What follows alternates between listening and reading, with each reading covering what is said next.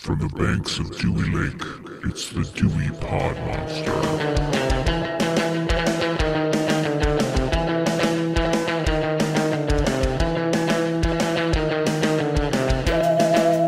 All right, we're back. This is the Dewey Pod Monster podcast. This is your podcast about consumption. Lately, it's been mostly a podcast about horror movies, and that's not about to change, but it is still a consumption podcast. My name is John. I'm your host of this. Uh, we're going to call it a show. And with me this week, as always, is the host of the Dewey Pod Monster podcast. He's the authority on Michigan craft beer, or I think that's what it is. I don't know. It's been a minute. Sean, how are you doing today? I'm great. The host. I don't know. I? Clever. Insert You're the clever host line. with We'll the edit most. something clever in right here. You're just going to cut back in and say something clever. Yeah. Something clever. Yes, I like it. So, how are you doing today? I'm okay. I'm okay. I'm on this. I did this. You, you didn't really. You don't want to care. You don't. You don't want to care. You don't care. But I'm on all this medication, so I'm like tired as shit all the time. But other than that, t- it's tits. It's all tits. Yeah, you can be worse things than tired, I guess. So, Except What if you want to be awake. Uh, yeah, being awake kind of sucks. You got to deal with people. You got to do. You got to host things like podcasts and you know shit like that. Hosting duties, stuff like that. It's it's a burden. So, catch anything good this week? Huh. Oh, I, Anything I worth did watch that. I, see, we're we, we're talking about this. So when everybody hears this, it's going to be a little bit out of sequence because we're just kind of recording a bunch of stuff for October. That's a little behind the scenes, a little BTS in the business. That's what we call that. So I watched, Little uh, the- yeah, but Korean group. I watched Wrestle, the, not WrestleMania, the WWE like biography thing that we've been talking about. The new one was D-Generation Hmm. X. So I watched D-Generation X. That was a good one. But my my recording, quote unquote, ended with ten minutes left. So I mean, not that there's anything revolutionary or revol- revolting They in the get ten sober? minutes. Yeah, I mean, I, I just don't know what happened to Road. I don't know what happened to Road Dog. So if anybody knows how Road Dog's doing, let me know. And Billy Gunn, I don't Hmm. know what happened to him after wrestling. But yeah, that's what I've He's been up probably to. just hanging out with his brother Tommy oh yeah. You know what the thing about Rocky was that four with what's with the face? Russian with Drago. No, with Tommy Gunn. Was that four? Oh, that might be was five. that five? that might be five. Five has that epic speech that well, it's got that speech that Stallone gives where they're in like a warehouse or something and he keeps screaming at this chick and walking out of the scene and back into the screen to yell at her more.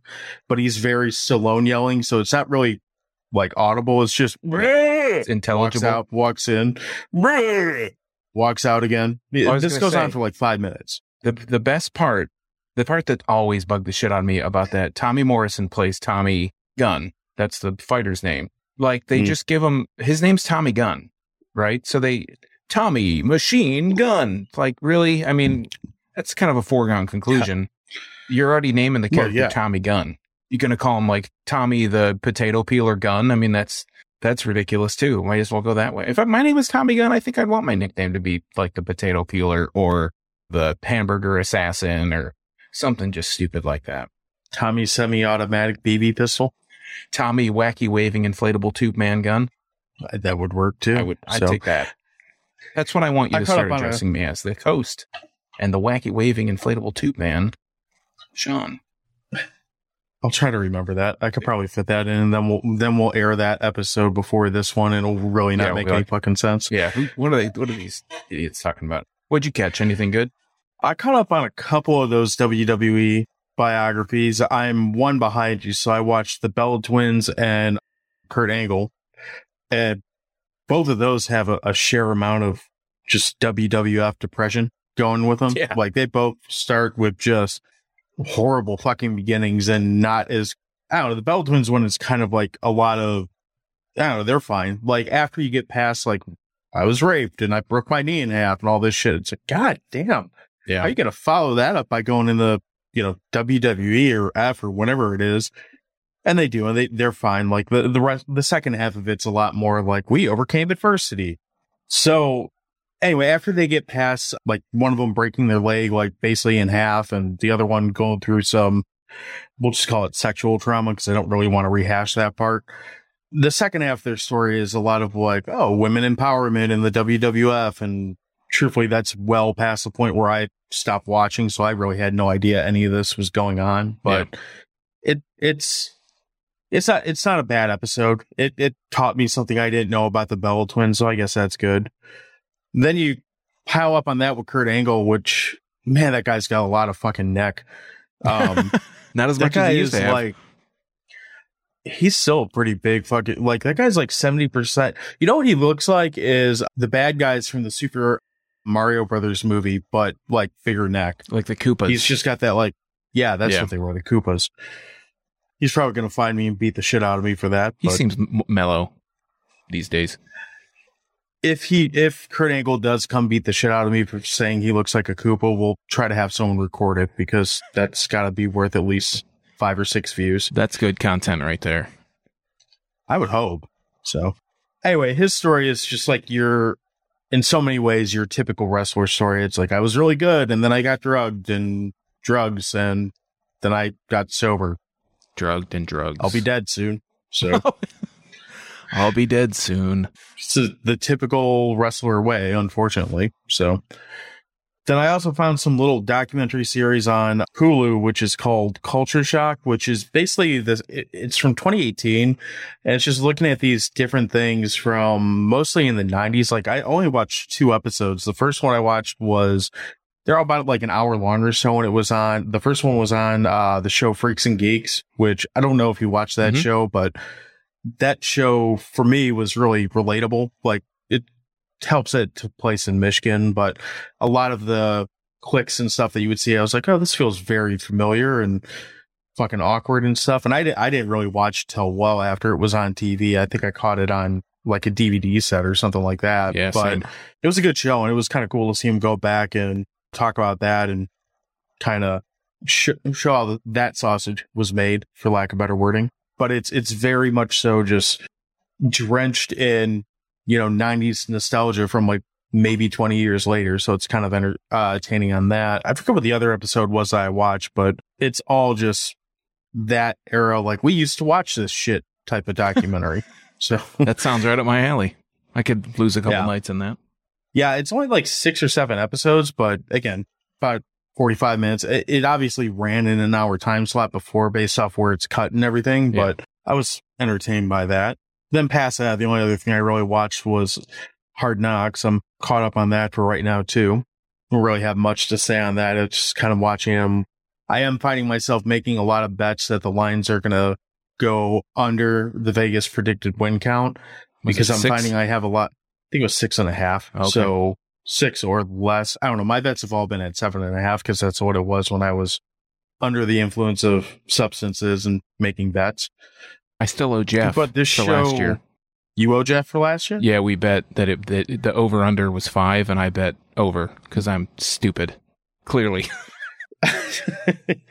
well, like I said, I have three gullible family members. One that bet me, in his words, all you can drink at drafting table. I'm like, you could should just bet me money because it'd probably be cheaper for you. yeah.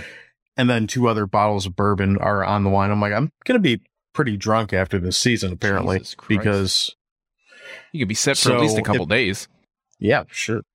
So if anyone wants to bet that the Lions are going to win more than seven games, you know, I'm your guy. I'll take that bet because they're not going to do that. They're going to probably win like four. So The thing that I always love about Hard Knocks watching it is at the fantasy football draft when all Mm-hmm. the people that have been watching Hard Knocks, you can tell because they're the ones picking up whoever yeah, TJ Hushman's out or whatever six years after he isn't playing anymore, and you know they're picking up all this is these a deep players. sleeper draft, man. Yeah, yeah. Oh, So- you don't know, man. This guy really works his ass off. He's a real, he's uh, he's got a real motor on him. I was trying to think when I said, "Yeah, you don't know, man." I was trying to think of a Lions player besides like Swift or somebody, I, or Jared Goff, somebody of that would actually be worth picking up in your league. I mean, Jared Goff is not that person, but I couldn't even think of any players, especially no offensive And players. this is- that's for sure. And this is exactly why the Lions are going to win less than seven games Right. because Hey, they got DJ Chark. There we go. great. They've Devin Um, Funchess. Do they? I think. So. Oh yeah, they were talking about him. They were talking about someone named Funchess. I didn't take the time to see if it was the same guy. Funchess was a receiver, Yeah. but yeah, this is not a sports talk radio, so This is not a sports. it's not podcast. radio either. as we talk about WWE and Right. I guess it's not a sports, so we can count that. So, where what's your opinion on remakes in movies, Sean? Generally, I don't like them. I don't think that they need to be done. If it's something Mhm. like a remaster, you know, where they're not a remaster, I don't a reimagining where it actually is different from the original, I'm okay with it. But if it's something where they try to do shot by shot recreations of a like movie, Psycho? I thought Psycho was pretty good. That's probably the only one that I thought uh, was tolerable. But generally, I don't like remakes. I just prefer to let a movie stand on its own. I mean, we've talked about Halloween, right? That didn't need to be remade. I don't think. We we thought the No, original not the was so way it good. was So, remade. yeah, yeah, yeah, Yeah. And who remade it? Right. So normally I would agree with you. And as we were running up to this topic, I kind of talked myself out of it for like a certain generation because it seems like there were a hell of a lot of really good remakes that came out in our favorite generation, the 80s. Because you got movies like The Fly, The Thing, and our topic for today, which is the movie The Blob. And the other thing that all these movies kind of have in common is They they, start with took the. a movie. Well, there's that too. They took a movie that was at least 30 years old. I think in the case of the thing, that was like in the 40s or something like that, if I remember right. They took a movie that was good, but maybe just kind of ahead of its time. And then just, I'd say each one of those movies is not like, they're all different from the original, but not like so drastically different that you can't tell where the source material came from. Is that fair to say? Yeah, fifty eight. 58 for the blob. The original Or The for the- Blob. yeah. Yeah, so it was 30 years apart from Mhm. this and the remake. But they all kind of ran with an idea and kind of took things that just for whatever reason, whether it was a tech technology restraint or lack of vision, if you want to get all dark side with it or whatever, you just wouldn't be able to do in that previous era of film. And there's a stretch there where there's a quite a few pretty good remakes in that run. You can make an argument that one of the better ones is, although it wasn't really received that way, would be the blob. Now I know you have more of a, I know you have a, a little bit, we'll say a love affair with this movie. So why don't you give us a little breakdown on the synopsis or the plot of this movie? Yeah, I, I didn't know that I had a love affair with this movie, but I do really enjoy it. So basically, the premise is that a. Let's talk about the characters first. We have. You got Brian Flagg, who's our main like badass, and Meg Penny, who is the damsel in distress. And you have a lot of guys who pop up all over Hollywood, but you, those are your two main characters that you're following through this movie are Brian and Meg, sprinkled in with people who are really just in a lot of ways kind of a horror movie trope. Yeah, fodder a little bit for the blob. Yeah. Basically, so Ke- uh, Kevin Dillon, who is Matt Dillon's brother, who I want to have a whole side conversation about that. He is Brian. He's kind of like the town dirtbag, like the the troublemaker, the the bad boy of the town or whatnot of the small town in California. I believe it's in California. Looks like California. Yeah. like Northern California. It's shot in Louisiana, but it takes place in California. Really? Okay. Well, I didn't. I did hmm. not know that. And then we have Shawnee Smith, who plays who plays Meg Penny. She is the high school, not high school sweetheart, but she's like the cheerleader, right? She's like the head cheerleader, the homecoming queen, that kind of person. So we have these two characters. There's a football game going on. There's this football. He's the receiver. He asks Meg out for a date. They go out on a date. While they're out on this date, there's uh, Pop Bottle Pete out in the woods collecting the pop bottles for the money or the pop cans, I guess. And a me- he sees something fly through the air. He goes to investigate. It's a meteorite that's hit the ground. Are you raising your hand? Yeah, Brian's not the one that asked her on a date. Paul is. Yeah, Who's yeah, the first. Yeah, Paul, the Yeah. football player guy. Brian is not a football player guy. Brian is busy with Pop Can Pete. Yeah, busy being a dirtbag. Badass dirtbag with the sweet leather jacket. Right. So a meteorite crashes. Pop Bottle Pete goes to check out what the hell's going on. He finds there's a meteorite. As we learned with the stuff, when you find something in the ground, what do you do? Well, he didn't actually try to taste it, but he goes and tries to poke at it with a stick. It's it's something's up with it. It crawls on his stick, and he's like fiddling with it, and it bites his arm, his hand. Basically, from that point on, we have the blob. The blob starts to, to overtake the town, and uh, uh, the military comes in to check out what's going on. Nobody knows what this thing is. The military, well, science science and the military come in to quar- quarantine the, the town and the blob grows from there and then it's a, a fight to fight the blob It's when shit gets real. yeah oh yeah yeah yeah seven strangers I- pick to live in a house I will. true story Yes. So before we get to the real world episode of the blob, I will say that the idea of poking the blob with a stick is far smarter than just immediately putting it in your mouth and Yeah. swallowing it and saying, well, that tastes pretty good. That's pretty good So for those who somehow missed it, we're calling back the movie The Stuff, which is got a lot of similarities to this movie as far as you're looking at essentially an amorphous tub of goo that is the bad guy in this movie. You can there we did an episode on that that, a little ways back. You can always go back and check that out. That that one's fun too. But if you like an old fashioned monster flick, this is going to be right up your alley because this is hundred percent like you could almost call it the American version of a Godzilla movie before the Americans started making Godzilla movies. It is, there's so many things about this movie that it's really kind of a bummer that this movie got, it's really underrated for what it is. You watch this movie and as far as the effects and the kill scenes and stuff like that, this movie holds its own with your Jasons, your Michael Myers, your any monster movie that I can think of. It, I, I wouldn't mind seeing the blob kick the shit out of Pumpkinhead or something like that. That could be entertaining. Whatever monster comes around. But the kills in this movie, because of what this creature is, they're really kind of inventive and entertaining. And it's a, you see so many movies where the kill is just, I stabbed him and he fell down and went, Ugh, and or a shadow on the wall Yeah. So because of what the blob is, you you really do see kills in this movie that I know I didn't see like any interpretation of similar to this before the movie, at least in how things are executed. And I really can't think of a good example of after this movie where you see like this movie is really unique in a lot of the ways they trim down the cast, we'll say. I can't think of ways that it's been replicated quite the same way or even like homage the same way as what they do in this movie. the the cast goes from a whole town to a few people. The cast is a who's who of all these mm-hmm. Actors that you've seen in other things. Uh, we have the guy, the exploding guy from RoboCop. We have the one of the dudes from The Walking Dead, the old guy from The Walking Dead is the sheriff.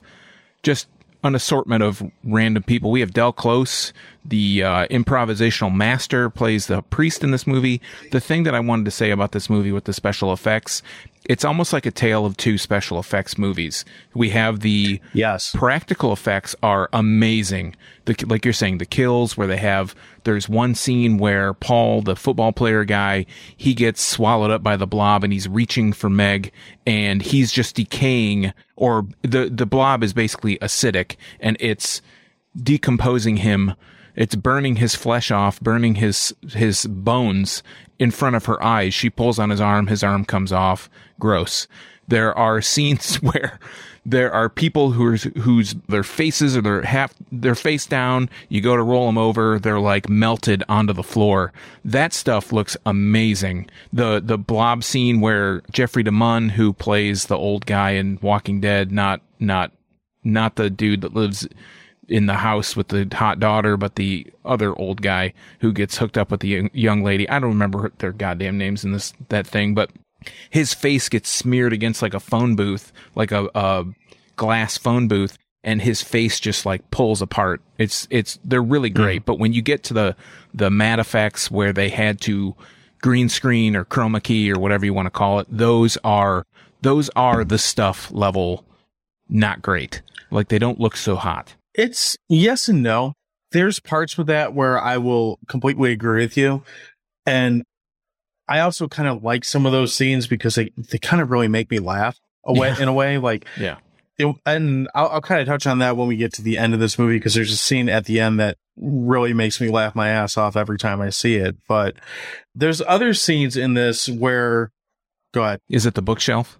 No, Oh, okay. Hmm. but that's funny too.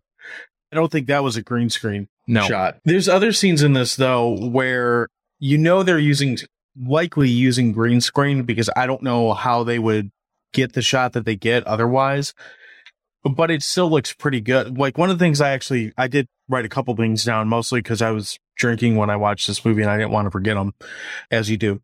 there's a couple shots in this where I'd really like to see a like more really I'd like to see a behind the scenes for the majority of the effects on this movie just because like you said the practical effects in this movie there's so many of them that are just so amazingly well done even the ones that are really simple effects like the the phone booth scene where they basically just I'm assuming fill up a phone booth with some kind of goo and and it around it it still looks really well done. And it'd be cool to see how they flood the phone booth from the outside rather than, I guess they could have just green screened that too, but I don't know. The way that they Um, cut that scene, the phone booth scene where it collapses in, Yeah. they do an awesome job at editing that because it.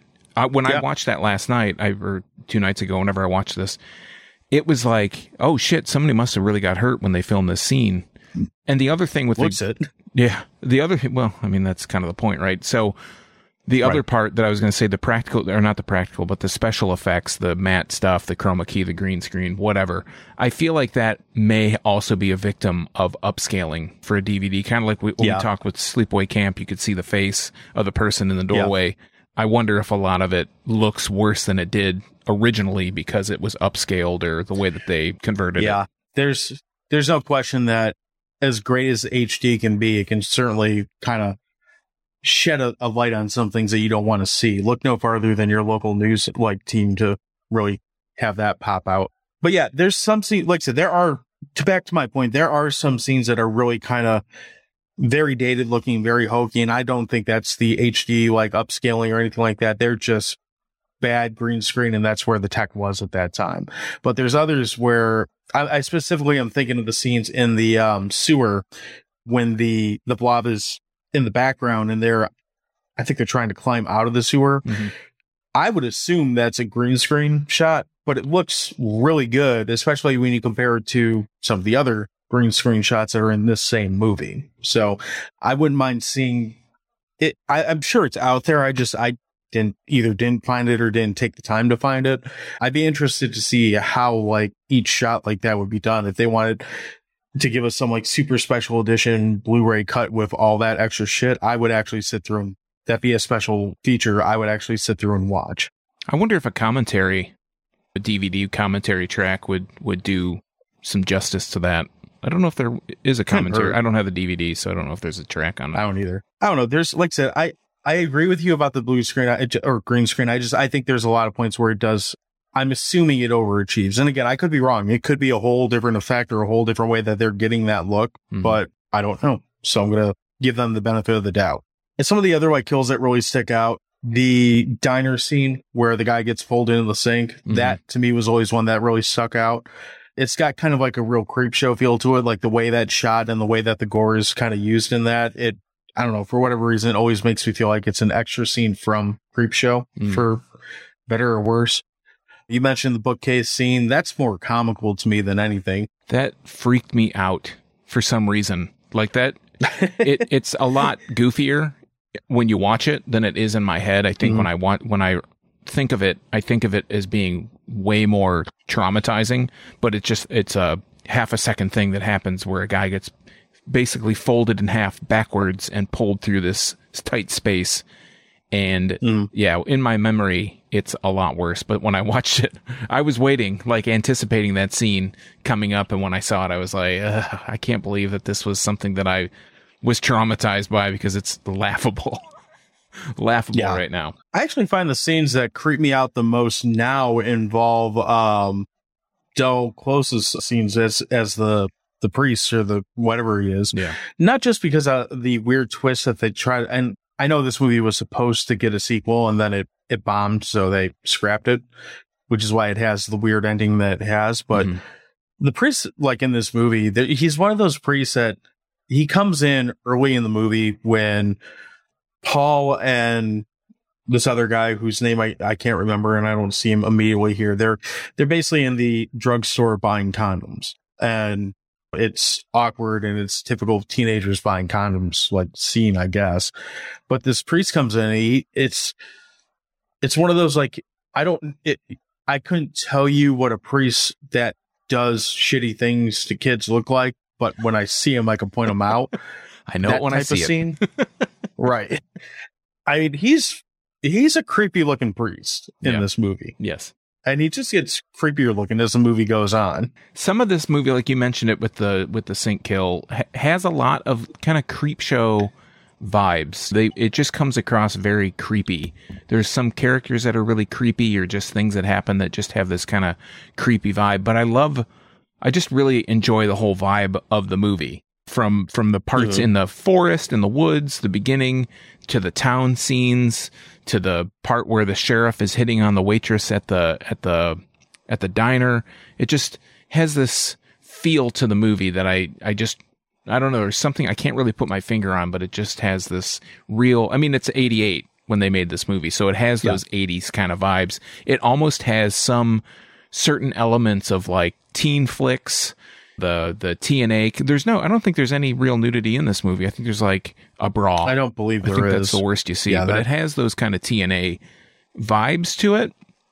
Almost like a teen comedy kind of thing, but it's a teen horror movie and a, a straight legit horror movie too. It just, I think with all those things mashed together and uh, me being kind of very nostalgic about the 80s, even though I was barely out of my, barely in double digits at the end of, at the end of the 80s, it just gives me those kind of warm fuzzies to watch a movie like this. I, I think the reason that I do like it so much is it captures the 80s or the end of the 80s so well. I think the, the other thing it does really well is it walks a really good tight walk, tight, tight walk, walks a really good tight rope of being a movie that is a horror movie.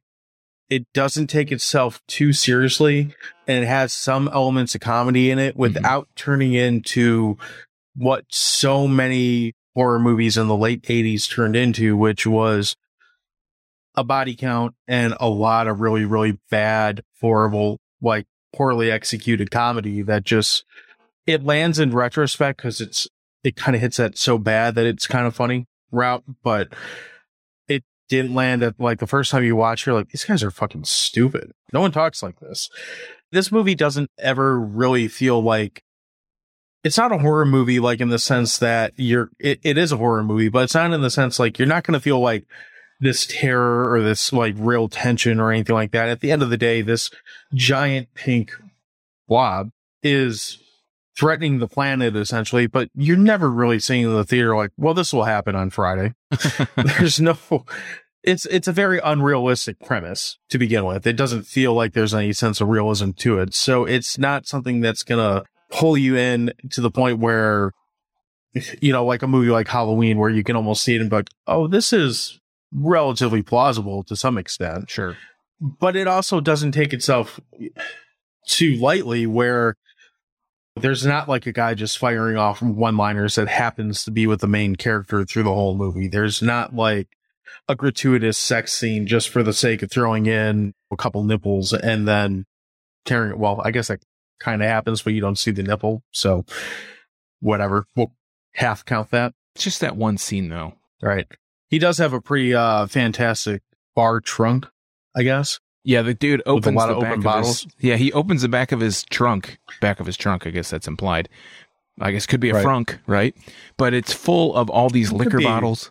It's full of all these liquor bottles. Most of them are open, and all this other crap. And he's mixing these drinks. That's the part that really reminded me of those kind of teen I- sex comedies. I like that he's using a uh mi- like a baking mixer to mix Yeah, it's the like a hand mixer though. It has like a trigger on it Right. that makes it. Yeah, and he's mixing a drink with that as if just pouring it right. on top of it's not going to mix it for you know he's basically drinking scissor at that point He's exactly doing that. And he's got like a whole like array of banakas to choose from for this too.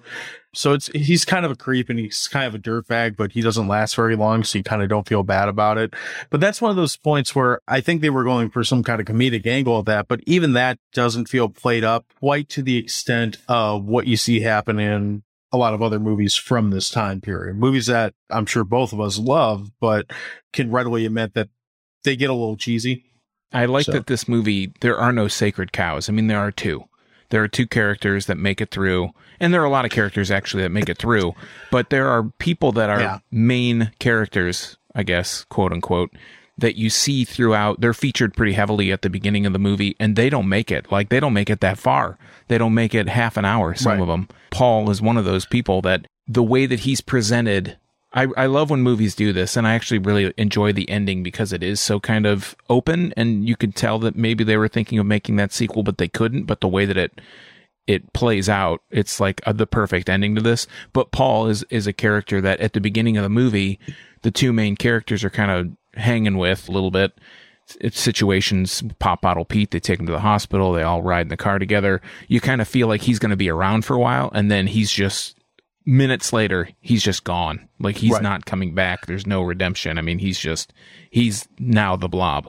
So I, I just enjoy that that kind of element to this movie. the way they set it up, they really give you the impression that Paul is going to be the hero of the movie, quote unquote, and Brian is going to be the dirtbag that either dies or becomes some kind of problem in the movie, and and, and they do flip it really well. Paul is the third build cast member in this movie.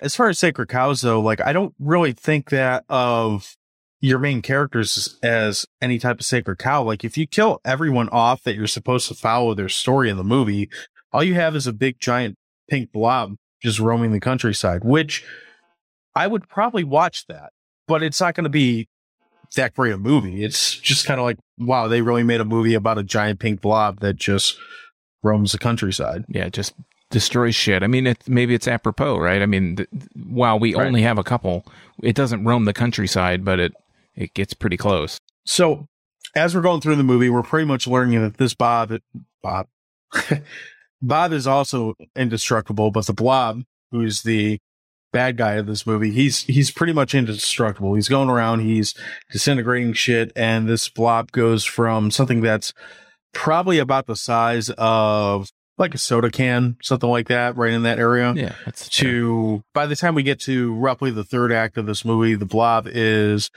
essentially the size of the slime capsule in at the end of Ghostbusters 2. So it's pretty large and in charge.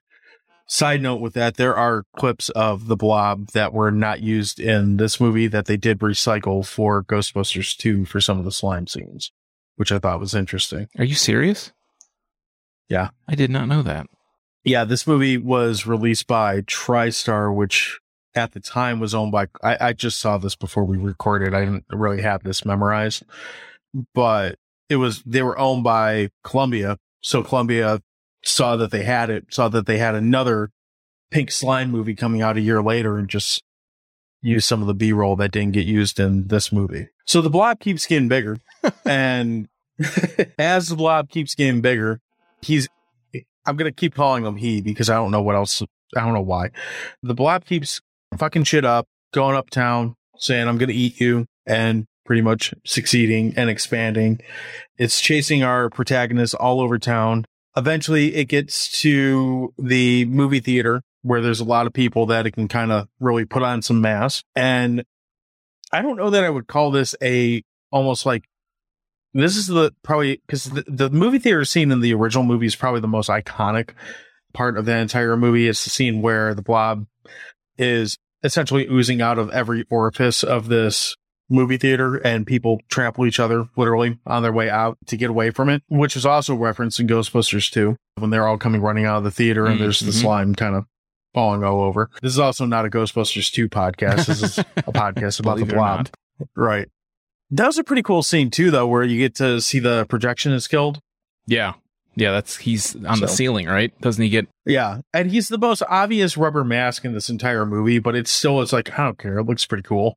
Well, I think Elisa Eleni- Eleniak is that her name? The the blonde in the car where she scrunches up. That's kind of an obvious rubber mask, but this one Oh, is like yeah, that's pretty. Yeah, yeah, this one's like, oh, this Yeah. guy it looks just like that. Like they it looks just like the guy, but it still looks like the blob. So this episode should come out either at the end of September or in mid October or something like that. September, October. I would be willing to bet you on top of my Lions bets that you could go into any Spirit Halloween store and find a mask that is a reasonable facsimile of what you're seeing uh, uh, on this guy in this projectionist booth in the movie. But it works. It's fun. It's one of those scenes that it's like this is this is kind of what I was saying. Like this kind of horror movie doesn't scare me at all because it's so over the top in that sense that it's like, oh, that's fucked up and that's something I didn't haven't seen before. But at the same time, that's not I don't think I'm going to be like bukkake to the top of any movie theaters anytime soon from a gelatinous blob. Depends on what kind of movies you go to. Yeah, but I don't think the blob would be the one that's spackling me up there. I mean that at that point you might want it to be.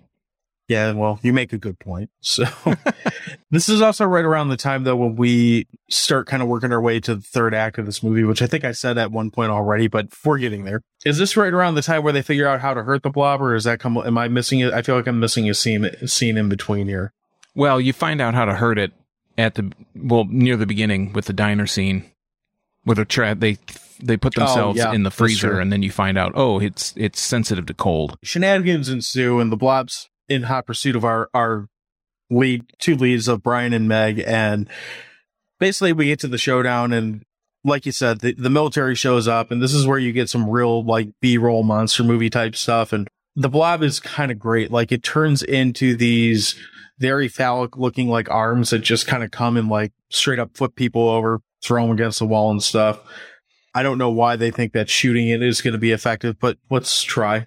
We continue to unload on it as it gets larger. And somewhere in this madness of all this, they end up in a, it's like a city hall or a library or it's a library because it's with bookshelf scene, isn't it? Yeah. not it? I would have said it was Um, a church, but yeah, it, it makes sense that it's city hall or a library or something like that Somewhere that has books, and stuff. possibly leather bound.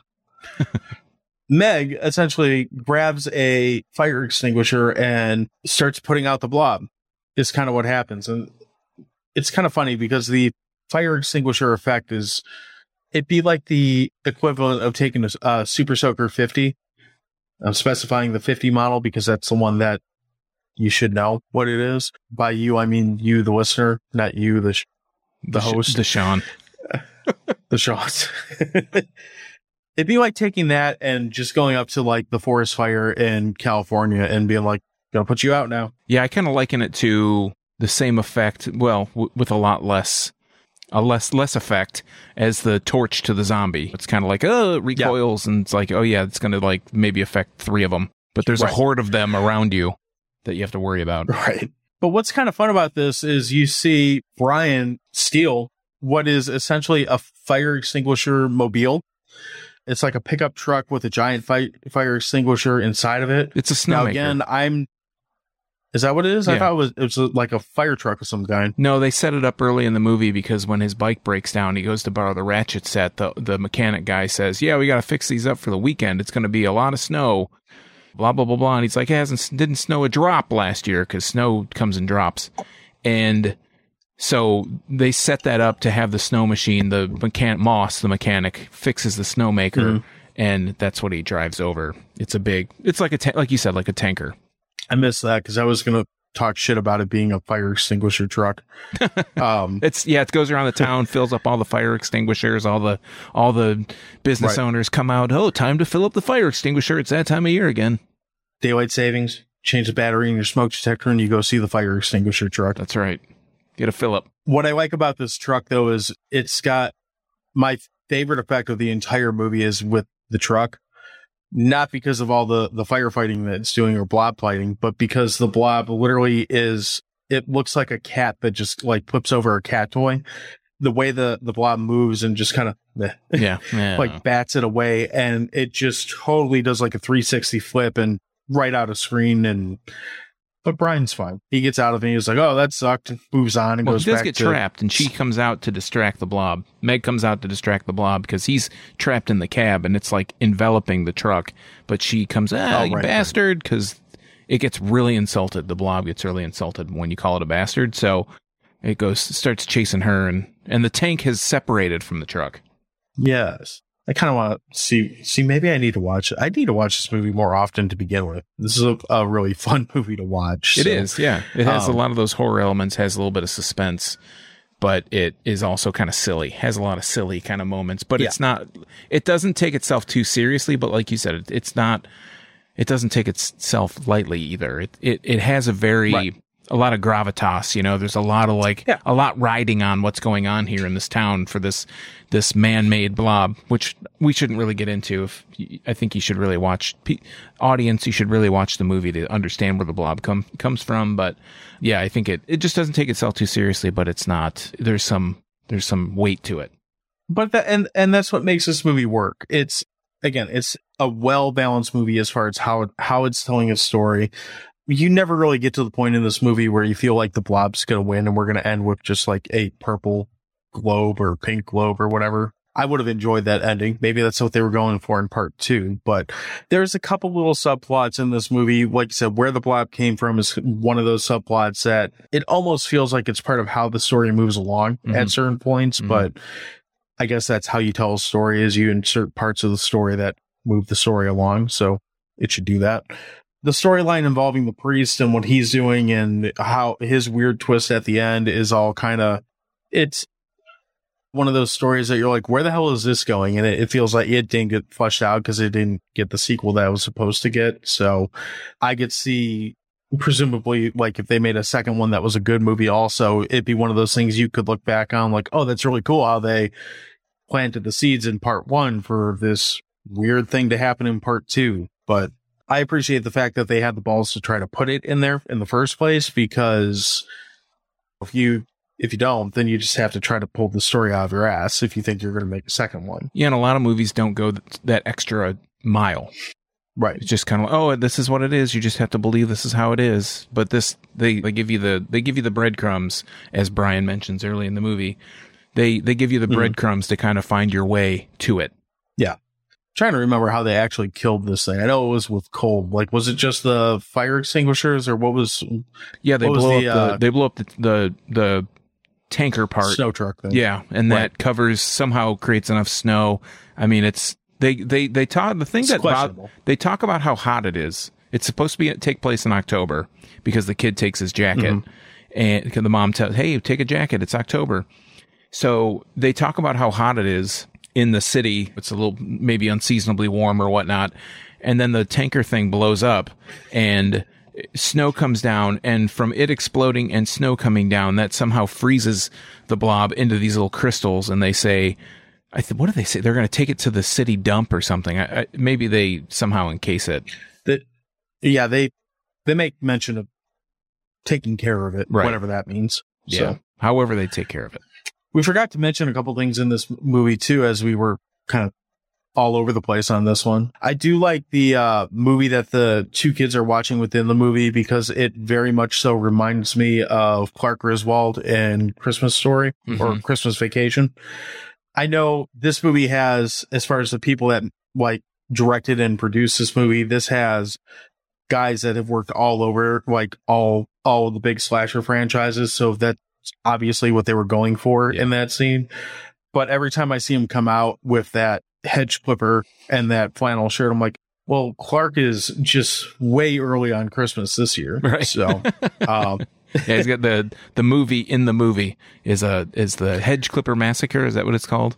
I don't remember. And the guy he just a- calls it some like he calls it some slashy flick or something like that. And it's the guy has a h- hockey mask like a goalie mask and and a Mhm. uh not even a wireless hedge trimmer it's like the one with the full on cord it's a very 1986 hedge clipper yeah I also think it's interesting that this movie has the fortitude to kill off a kid, which you don't see that a lot in horror movies in general. Like it, I've, I can only think of a couple others that do it, but they actually kill off one of the kids in the process of the blob becoming uber mega blob. Oh yeah, I mean the movie theater though. They're they're probably the only kids in the movie theater, but yeah, they, there's nobody that's that's really safe, and that's what I like about it Right. too. They don't they they go. There are people in the hospital. There are just regular everyday folks, which include kids, and and it's kind of not refreshing. I mean, you don't want to see you don't want to see anybody Yeah. die, but it's it's different. I'll go as far to say it's, it's refreshing. Kids are fucking annoying. You've said this many times on this show. I would never say You know, sometimes think if you, my kids ever your listen to exact this, I love words. you. I think the phrase was "kids are stupid." I have two of them. I don't remember ever saying that. I That's don't think fair. it was recorded, so you'll never prove it. No, no, never. We don't record anything on this podcast. I don't know what you're talking about. So, but no, this like you said, there's there is no sacred cow. There is no like it doesn't hide from anything with it. It's just a very straightforward kind of. It's more of a monster movie than a horror movie, really. Which I guess that could fall under the same umbrella, but I don't know. You don't get a whole lot of that anymore. And even at, at this point in the '80s, you had a lot of creature movies, but you don't get like a straight monster coming to destroy the town type movie very often. I gotta mention. So I gotta mention our our main main bad boy character, Brian Flagg, played by Kevin Dillon. He has not only at, I don't know, it's like at the same time it's the most ridiculous but the most like heroic mullet I have ever seen. This I don't know if it's a wig. I don't know if it's his real hair. it's extensions. Is it? Yeah, so that was one of the things I did see is he was basically bitching about his hair in the movie. And he had short hair before the movie, but I think it was what's his name? The guy who did The Walking Dead, not the actor. Darabont. The, uh, yeah, Darabont. He told him that he needed to have longer hair in the back to look more more street and more tough, like the kids of the '80s do. So they gave him hair extensions to make him have the look of rough A kids in the '80s. Yeah, It is like so it's the- not his hair. his but hair is it just is it's just it's I I I'm I can't even talk. How just He looks like an extra in a Motley Crue video. it is so like ratty and stringy but thick at the same time. It's got this wave to it. It is just ridiculous. And his outfit, if you could if you could just picture picture this in your mind. I'm going to the theater of the mind here. A a brown mullet on a white guy with a like a dirt stash and Kevin Dillon's teeth are really bad in this movie. He must have gotten them fixed since, obviously. He has this like stiff leather jacket on, white t-shirt and stonewashed jeans and a and cowboy boots. White button-up shirt. Yeah, yeah, yeah, yeah, yeah. Not like a t-shirt. Uh, You're Mhm. right. It's like a Oxford or something, like a button down. Yeah. It's like the he just looks ridiculous. He has the strut, like he has like this '80s tough guy kind of strut, which I guess makes sense. He looks like a roadie slash door guy for the band Warrant. That's a perfect, perfect descriptor. He's not good enough to be in the band, but he's good enough to open the door and tell people you need to have a, pa- a laminate. Yeah. Where's your pass?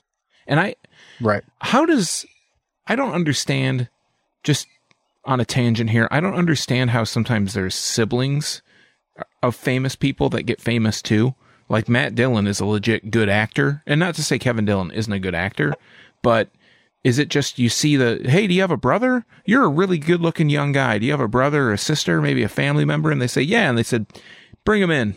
We'll give him his own movie. I mean, he was in a few movies. Kevin Dillon was in a few movies. He was in Platoon for crying out loud. He was in a few movies, not not great movies. Platoon's probably the height of his early career and maybe his whole career. But I, I just don't know how that how that works. Like, how did they both get discovered? That's a question I've always had. I Just gonna mean- throw it out there to the universe. I don't know about the Dillons, but I mean, you have the Culkins that were just like forced into it as child That's labor. true. But I'm talking And like those uh Three have been, like the Cusacks. those three have had varying degrees of success. Yeah, they're the Joan Halls. Yeah. You know the Culkin, Um, one of the Culkin brothers is uh, on Banner of Heaven, Under the Banner of Heaven on Hulu.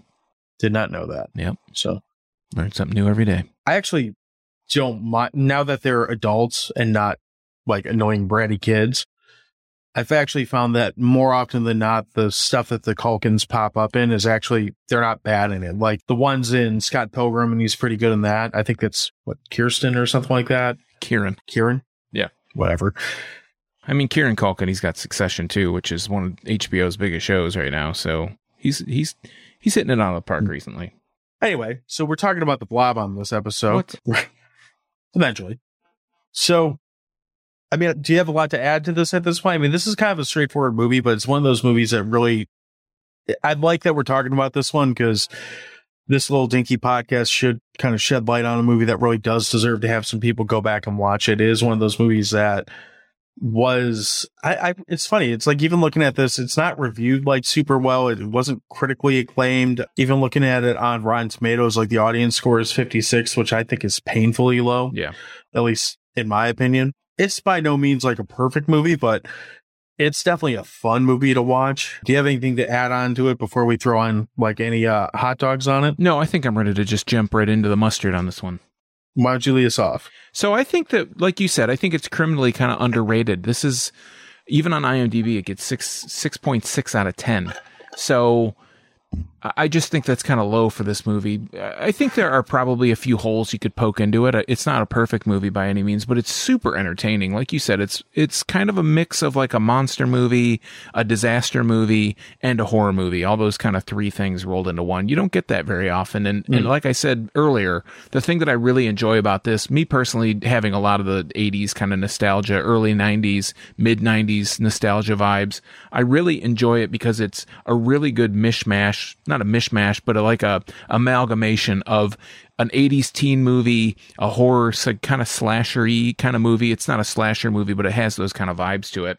It has those kind of comedic elements. It doesn't take itself too seriously, but there is weight behind a lot of this stuff and nobody is really safe. The main two characters are pretty safe, but there's just things that happen that, like I said, the third highest billed person in this movie dies within the first 25 minutes. So it kind of gives you at the beginning this impression that you're you're maybe not they're not tipping their hand at what you're really in for. Like if you didn't know what you were getting into when you started this movie, it really blows your it really blows anything you were thinking that was going to happen out of the water. I would say for me, this is probably one of my more favorite like unknown uh, not unknown but underrated kind of movies. I would give this probably a seven and a half to an eight out of eleven. I can't even think of fire extinguisher trucks and I, it's just a movie that I feel like I can go back and watch. There wasn't a time that I'm like looking at my watch. We talk about that. That's a really good metric that we use a lot of times. Like how many times did I have mm-hmm. to look at my watch? I'm trying to look up the runtime of this. It's uh, it's like an hour and a half. Yeah, around there. It's a nice kind of solid hour and a half. This budgeted was 19 million estimated budget. Its gross in the U.S. and Canada, or actually worldwide, was only 8.2 million. So it did not make even half of its budget back. And I think that's really a shame. But I feel like this is a movie that looking back on the mid to late 80s, this is should be like an 80s horror classic kind of movie.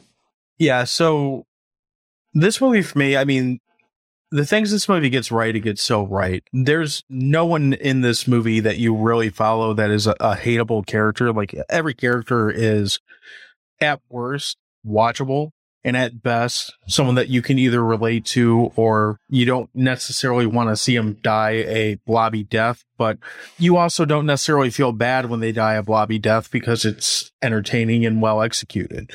It's it's a movie from 1988, so the effects often do like look like a movie from 1988, both in the good way and both in a bad way at times. I don't have a problem with that because when it gets almost too hokey, it, it almost brings a little bit of unintentional humor to it. And I, I personally really enjoy that in movies. So I'm, I don't, you're never going to hear me bitching about that unless it's a Predator movie. Yeah. I mean, everything about this, like, again, the, to me, this is a criminally underrated movie. It's, uh, if we're putting it on the hot dog scale, I'd also probably go seven and a half out hot dogs out of 10 Culkin brothers mostly because I, I can't say I do sometimes rate things on IMDb, or at least I used to do it a lot more. And apparently, I had this one rated. I rated it a seven, and they don't let you put half ratings in there. You have to put either a seven or an eight. There's absolutely no reason to avoid this movie. It's just one of those movies that, as much as I enjoy it, I tend to forget about it, which maybe that's because there's not the hype or train around it or not people talking about it on a regular basis. So when we came to do this episode, it's probably been a good, well, I watched it once recently on cable, but before, not really paying attention to it. It's probably been like a good four or five years since I'd really sat down and actually watched this movie from start to finish. And the whole time I'm watching, I'm like, why the hell don't I watch this more?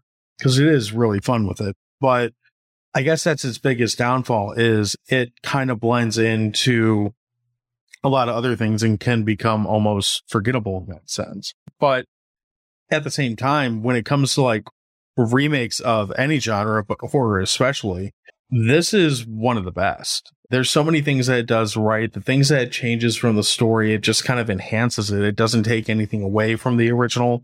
It honors the original in a lot of ways that are really well done.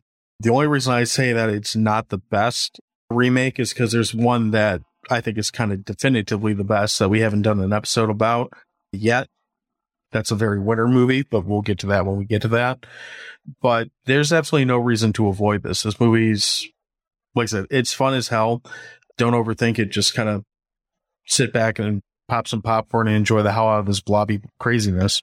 Yeah, I would say anybody that's into body horror or that's just into maybe a student of practical effects or or likes to see old school effects that are not CG, this is a movie that you should watch. It has a lot of things in it where the practical effects are filmed in a way that you watch it and you're like, how did they do that? There's Yeah. a lot of things that happen that you're like, man, that's a really cool effect. I wish I knew how they did it. Yeah, and that's why I said I would really like whether it's a commentary track or a behind the scenes like featurette or whatever, both the good and the bad effects. Like it'd be great to see how the sausage is made on on each of those because it's the practical effects are so well done that I mean, like I think I said this at the beginning of this episode. I think they they hold their own with any of the great horror movies that came out in this decade. I guess they're just not as the movie as a whole isn't as captivating, which is I guess where it would be a downfall, but we don't think that way. We think you should watch it, god damn it. All right. Well, this movie again, we're we're both advocates of it. I know this is on Tubi right now. I'm not sure how long we'll be on there, but this one pops up on streaming pretty regular. It's like we said, it wasn't a big box office hit, so I'm sure you could find it relatively easy. So check it out. Make it part of your Halloween rotation or just your, you know, Sunday rotation. There's a religious aspect to it, so that works. In the meantime, make sure to follow us. We're at Dewey Pod Monster all over the place on all the socials. Make sure if you can, we would greatly appreciate if you subscribed and liked and shared these episodes, left us messages, all that good stuff. You can do that at anchor.fm slash Dewey Pod Monster, or you can find us on Spotify, Apple, Android, all the wherever you get podcasts. Uh, Sean, uh, go plug your stuff. You can find me at youtube.drafttherapy.com. That will take you to my YouTube channel, which I talk about Michigan beer. It's been a little bit since I've talked about it, but maybe someday I'll talk about it again. If you go to youtube.drafttherapy.com, you can see when I do that. You can also find me on the social media networks at Draft Therapy. All right. Well, in the meantime, kind of WAP stuff, all that good stuff. We'll talk to you next week. Cheers. Lob it up.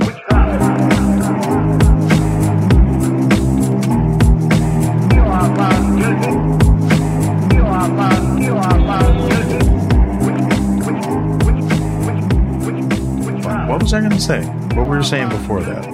How do we get to this point? Where are we? Who are you? Can I give you an anecdote about the TriStar logo at the beginning of the movie? Absolutely. So those for those that don't know, the TriStar promo or logo that starts all their movies off as a Pegasus that runs on the clouds and it comes up to the camera and it rears its fr- front legs and the TriStar logo, the triangle says TriStar and there's the drawing of the the Pegasus. My kids were terrified for some reason. I have no idea. Up until probably well a couple days ago, we're terrified of the TriStar logo. So like, I think Muppets Take Manhattan is a movie that starts with the TriStar logo, and they would cover their eyes or plug their ears and close their eyes so they wouldn't have to hear the music, wouldn't have to see it because it just scared them for whatever reason. I have no idea. It's kind of weird. I mean, it's a little bit, a little odd. I'm equally as amused that you said until a couple days ago Yeah, because that mm-hmm. makes me think they saw and they just go, yeah, this isn't really anything. So, well, maybe they, yeah, they just snapped out of it. right. They could run away in terror again. Um, I don't really know. I don't think we've seen Muppets Take Manhattan in a while. Last Muppet movie I watched was Muppet in Muppets in Space, and that, that holds up better than I thought it would. It's Muppets and they're in space. Go figure. I'm a big fan of taking intellectual property and just shooting it into space. It usually ends well. Look at Jason. Worked well for Jason, right? Jason, the leprechaun, Tom Hanks. yeah, nothing bad happens when you go to space. So anyway, this is a this is a podcast about the blob, so let's go back to that. Sorry, Tom Hanks. You'll I don't know if we'll ever talk about a full Tom Hanks we'll movie, but you another maybe. day, Tom. Maybe you talk about Splash or something. Mazes and what's Um, that? Mazes and uh, the Dungeons and Dragons movie that he did. He did a Dungeons and Dragon movie. It was like his first movie. God, what is it called? Mazes. And again, this is a blob podcast, but he has this delusion. He's like a college student. He has like a mental break or something, and he thinks he's in his Dungeons and Dragons game, but it's like real life. I can't I have I, no don't remember what the recollection of name of, that movie is. I don't have any memory of this. Fucking Tom Hanks distracting us. I know.